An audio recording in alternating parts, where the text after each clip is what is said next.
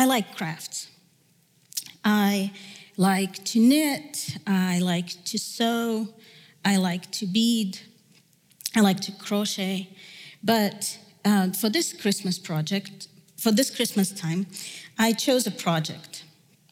I am knitting a sweater for myself.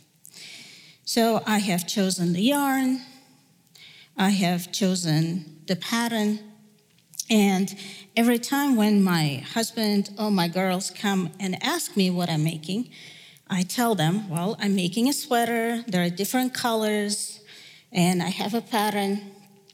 And they, they say they know what I mean, but I'm pretty sure when I show them the pattern, it's very hard to know what exactly I'm making. So I have this perfect idea in my mind, and I know what it will be like, but I'm pretty sure that they will know what I'm doing only when it's all done. But maybe for some of you, knitting is not the most exciting thing to do. So let's try something else. Uh, at this time of the year, people are already thinking of Oscars. Let me move around. So, regardless of how much you are, uh, you, how much or how little you know about movie industry, I'm pretty sure we're all interested in which movie will be um, chosen for the best picture or which actor will become um, the you know the best actor chooses uh, wins the nominee uh, nomination or the best actress. So I wonder if any of you, when you think about any type of competition or in this case the Oscars, if any of you ever think, hmm, I wonder who will be the best supporting actor? Or I wonder who will be the best supporting actress? Right, that's usually not the categories we're interested in. But just for fun, let's see how well you know your Oscar trivia. Do you remember what movie got Best Motion Picture of 2020? So talk to your neighbor, those of you at home, talk to the uh, families, or, okay, just Google it if you don't know.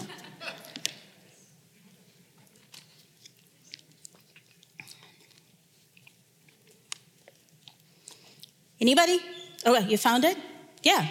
What is it, Joe? Right, Parasite, a South Korean movie. Thank you, Joe. Um, I've never even heard of it. But who was the actor in the leading role? Who won that? Anybody? Sorry, I'm a teacher. I'm so used to asking questions and patiently waiting for the answer. Anybody? No, you don't know? Okay. Well, that was Joaquin Phoenix in Joker. And the other nominees were Antonio Banderas in Pain and Glory, Leonardo DiCaprio in Once Upon a Time in Hollywood, Adam Driver in Marriage Story, and Jonathan Pryce in The Two Popes. And the actress in the leading role was Renee Zellweger in Judy, and the other nominees were Cynthia Erivo in Harriet, Scarlett Johansson in Marriage Story, Saoirse Ronan in Little Women, and Charlize Theron in Bombshell. Now, of course, this is the question that you should all know the answer to, and that is who won the actor in a supporting role? Well, that was Brad Pitt in Once Upon a Time in Hollywood, right? Brad Pitt, Best Supporting Actor. What's wrong with that? Um, but the other nominees were Al Pacino in Irishman, Tom Hanks in A Beautiful Day in the Neighborhood, Joe Pesci in The Irishman, and Anthony Hopkins in The Two Popes. Uh, actress in a supporting role was Laura Dern in Marriage Story, and the other nominees were Kathy Bates in Richard Jewell, Scarlett Johansson in Jojo Rabbit, Florence Pugh in Little Women, and Margot Robbie in Bombshell. And this year, they're still planning to have the Oscars with all the pandemic and barely nothing being shown in the movies. Uh, theaters, they're still planning to have the Oscars.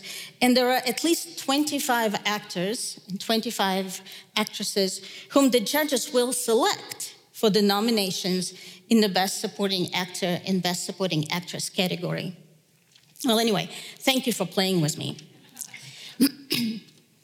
I think that uh, Best Supporting, sorry, I can't sit.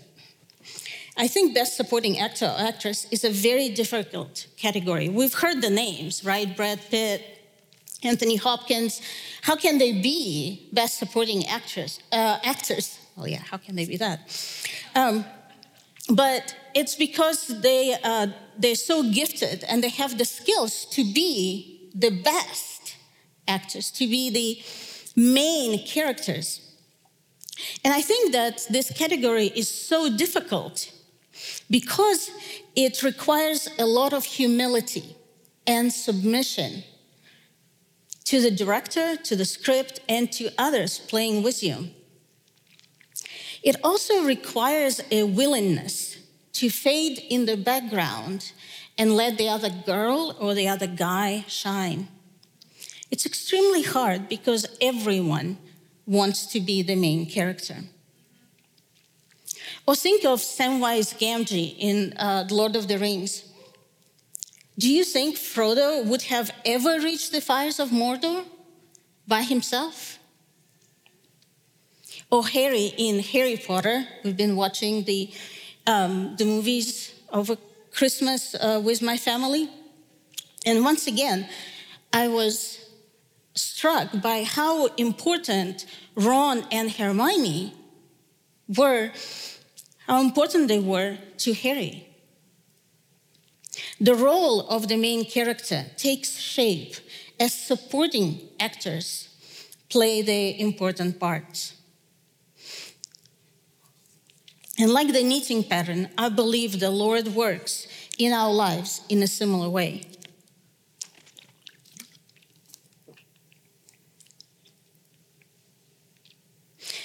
Just a few days ago, if you uh, followed the Christmas Eve liturgy, which was uh, wonderfully made, thank you so much, uh, the uh, worship arts teams, for that. But in one of the movements, if you follow that, and if you're not, uh, let me tell you, we were asked to think about people who were so important in our lives, who brought light in the most darkest moments or the most difficult moments, who brought light, who made a difference in our lives, who came and supported us. Of course, when we look back at our life and we can see that God is the main actor. And all of us are his supporting actors in the story of salvation. So when I think of supporting actors and I and think of the Bible, of course there are several or, uh, that we can choose for this category who can easily win the nominations. But as we think about the Christmas story in particular, I want us to consider uh, a few of them. For all intent and purposes, the story of Christmas begins when the angel comes to Zechariah to announce the birth of John the Baptist. But in a way, that is only a deja vu. A similar thing happened a long, long time ago. And I'm talking about like 3,000 years ago. Imagine Egypt, the people of the, the people of the Lord are oppressed and enslaved. They're making clay bricks. They're suffer, suffering from the abuse of the Egyptian slave masters, and they're crying out to the Lord for deliverance. And yet, the last time the Lord spoke or was present in their midst was in the time of Joseph.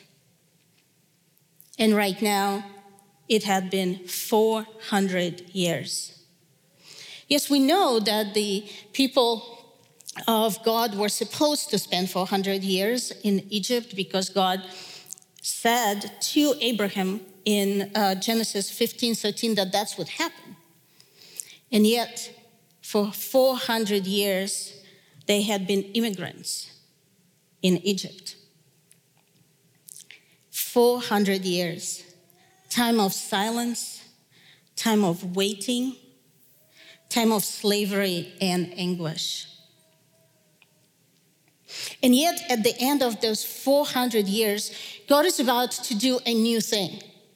And to do that, He breaks into the ordinary life. He personally comes to meet the soon to be deliverer of God's people from slavery and the person who would take them to the promised land.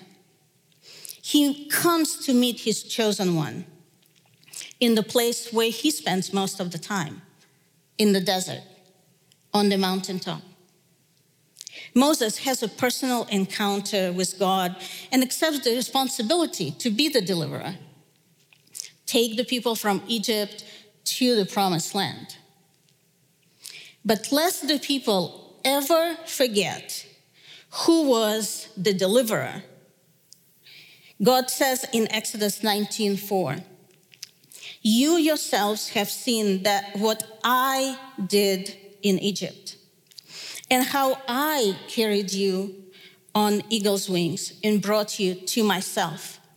Yes, Moses was very important. He had a very important supporting role but it was God who did the deliverance.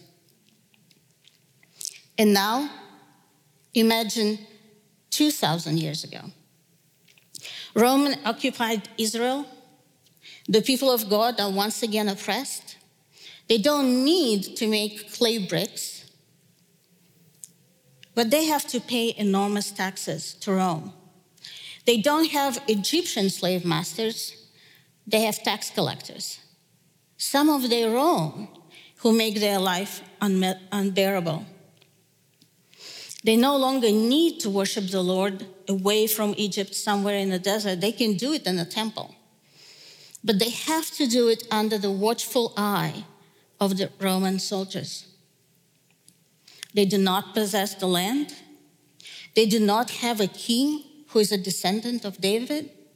They do not have independence. Last time when God spoke to them was about 400 years earlier, when God spoke through prophet Malachi in chapter 3, verse 1, promising that salvation will come to Israel.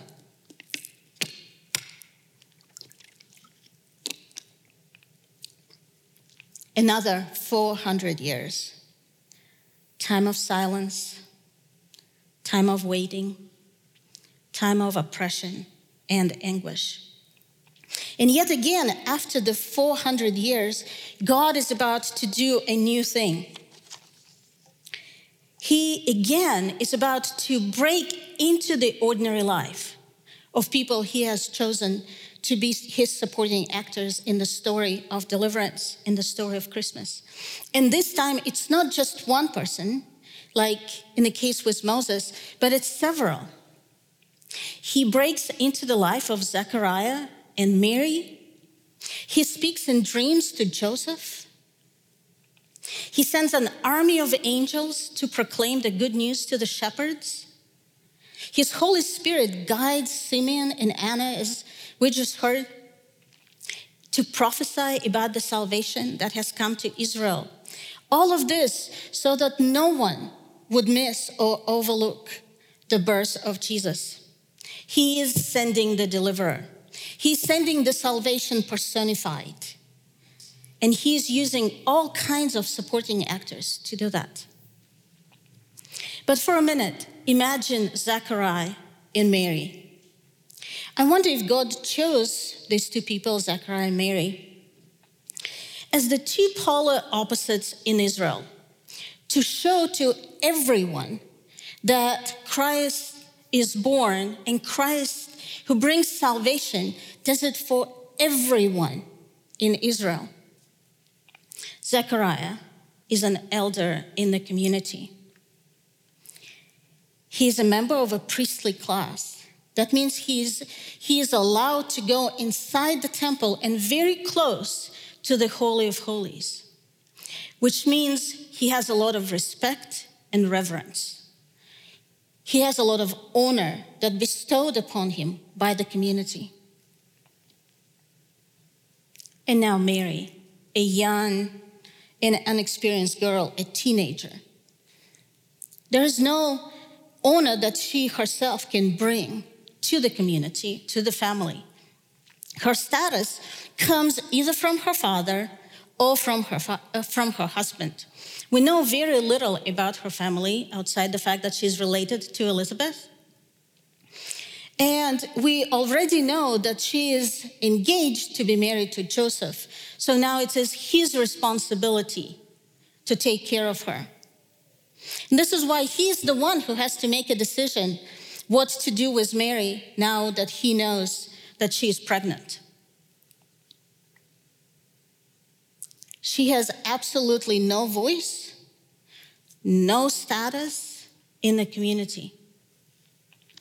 Zechariah is wise, and Mary is enthusiastic.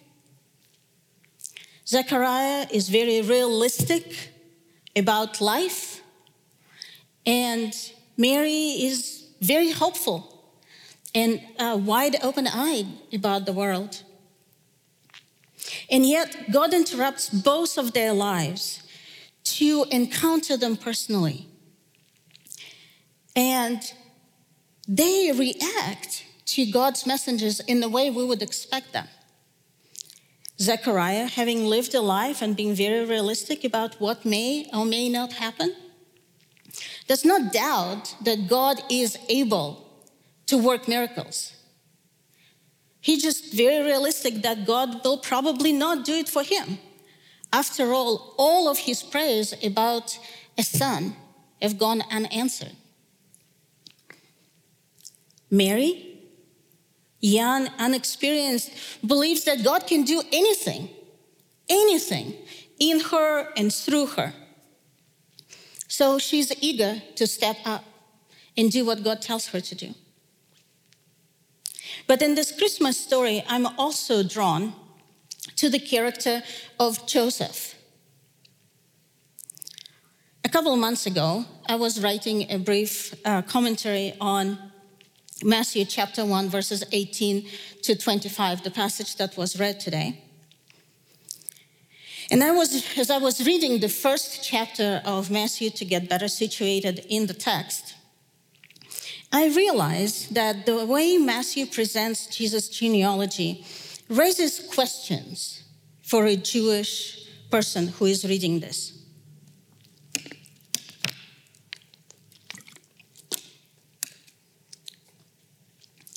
At the very end of the genealogy, we read that Joseph is a direct descendant of King David. This is the whole point of the genealogy to show that Joseph is a legitimate heir to King David. And then we read that Mary was the mother of Jesus. There is some disconnect in this genealogy because we would expect the genealogy to end with Jesus as a direct descendant of King David. But Matthew doesn't do it. For a minute, he leaves this gap, making us wonder what is going on? How could this be? And I wonder if Matthew does that so that we will have that wonder, that doubt, that um, thought of how could this be? How, God, how could God allow this to happen? Only to help us realize that we don't need to figure that out. God knows what's going on. God has the whole pattern, and He can take care of it. Because in the very next passage, Matthew 1 18 through 25, we see how God solves that issue. He shows us, Matthew that is, that the only way for a son of God to become a descendant of David is through legal adoption. God has, chose, has chosen Joseph to play a very important supporting role in the story of Christmas. He's to become and act until he dies as the legal father of Jesus. It's not enough for Joseph to accept Mary now that she's pregnant with the Son of God. He is to acknowledge the child as his. This is why the angel tells Joseph to name the child. And you are to name him Emmanuel, uh, Jesus. Naming the child traditionally rests with the father. Just think about Zechariah and Elizabeth. It was Zechariah who names the son John. And it is Joseph who names Jesus. It's also Joseph who continues to receive guidance from God uh, how to, about how to take care and protect the new baby and Mary. First, by going to Egypt and then coming back to Nazareth. What I find very uplifting and encouraging uh, about the role of Joseph is that he is willing to become who God wants him to become as long as God needs him. We know very little about Joseph outside of this story. Luke tells us that on the eighth day, Joseph and Mary brought baby Jesus to the temple as it was uh, prescribed by the Lord, so that they could bring sacrifices for the newborn and so that Jesus would be circumcised again as prescribed by the law on the eighth day. Traditionally, circumcision was done by the father. Things have changed, and now there's, spe- uh, there's a special person assigned for it. But in those days, it was the father's job, and Joseph was there to do it. And just as a side note, while Mary and Joseph are there, Simeon and Anna show up. I think there are also important supporting characters is the story, even though their, their presence there is so brief. Simeon is given a promise that he will not see death before he sees the salvation of Israel. And when he sees Jesus, he proclaims, Now may your servant rest in peace, because I have seen the salvation of Israel. Do you remember that he's looking at an eight day old baby? He's waited his whole life to see the salvation, and he actually doesn't get to experience that. He only sees a baby, a baby who hasn't done anything yet, who is not able to do anything yet. And yet he's ready to die because he has fulfilled his role. He's seen this salvation and he's prophesied about it. The same with Anna. Anna doesn't even say anything. We know that she's there and she is prophesying too. But the point is, these are people who are devout, who are righteous, and who are faithful to God in doing whatever God assigns them to do even if it means not to say a word, as in the case of Anna. We also know what uh, and how Mary felt when all of this was happening, Luke tells us. But I wonder about Joseph. I wonder what he thought and how he felt. I wonder, did he think, how can I be the father to the Son of God? What does it mean to raise the Messiah? What an enormous responsibility. So I wonder did he recite the Shema to Jesus? Did he talk about the law when they sat at home and when they walked along the road? When they lie down and when they got up, as Deuteronomy 6 prescribes.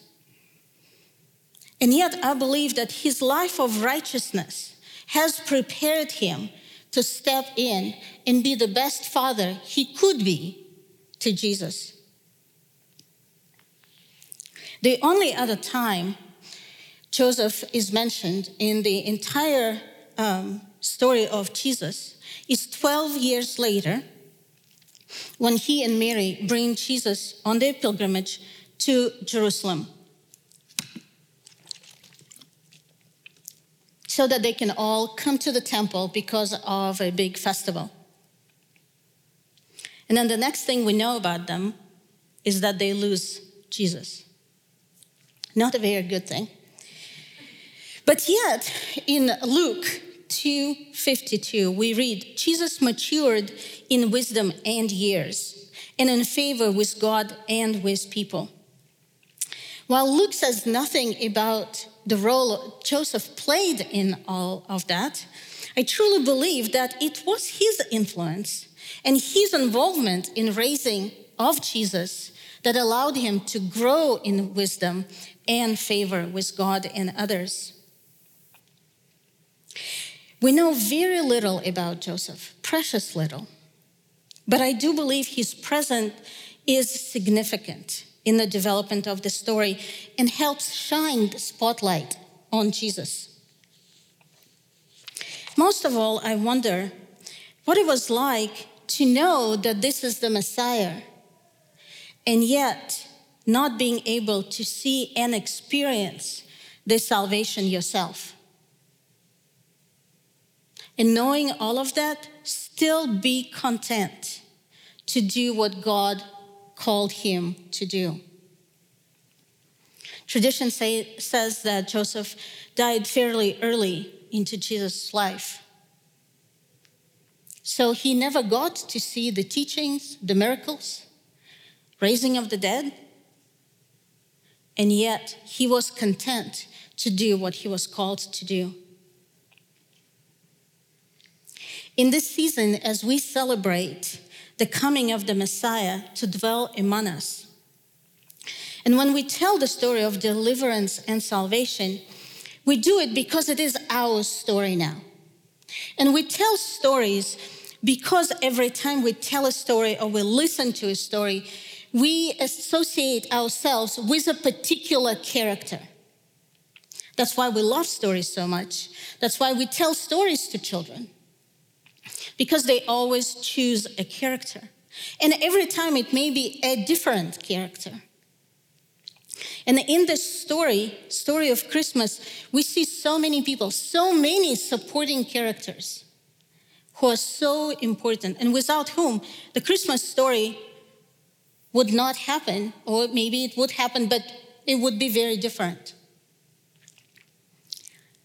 The best supporting actor or best supporting actress takes so much humility and submission to accept the role that God prepared. And the same with us, to accept the role that God prepared for us. It requires willingness to submit to who God is and what He wants us to do. So now, thinking about the characters in the Christmas story, there is so much we can learn I don't know where you are in your life right now and what character you can associate yourself with right now. But things we can learn are this Moses teaches us how to intercede for others and not to get weary, how to step into the gap and remain there until God moves you on. Zechariah teaches us how to trust in spite of all odds. It may be a long time and you might have been praying for a long time, but do not lose heart. Mary teaches us how to be hopeful and optimistic, how to be excited about the new thing that God puts in front of us. We don't know what it will be. We don't know how it all will pan out. But it's a new thing that God is doing for us and calling us to do. So we need to be optimistic and hopeful about it. Simeon and Anna teach us how to hold on to the promise, how to remain faithful, how to stay dedicated in prayer and fast, fasting. And Joseph, as you know by now, Joseph is my favorite character in the story. But he teaches us how to obey the challenges that God sends into our lives and how to be content with the role God assigns us to play. We do not need to be the main characters. We can't be the main characters but we are assigned a very important role to play. So, as I worked on my knitting project and followed the pattern, the sweater takes shape more and more. In the meantime, it takes time, dedication, and lots of patience. We live in unprecedented times right now. We really have very little idea of what our future will be like. But take heart God's salvation has come to dwell among us. God is still in the business of delivering people. He knows the future, He knows the pattern.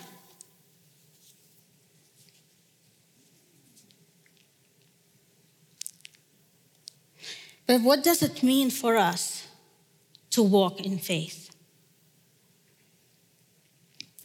And as we consider our roles and our part in the story of God's relationship with his people, I would like us to think about the following questions. So talk to your neighbor about this or those who are at home, to your families. What does it take, or what will it take, for you to embrace the role as a supporting actor in God's story. In this time of Christmas, the time of new beginning, what is the Lord preparing you for? And how can you partner with God this time, during this time of preparation? Amen.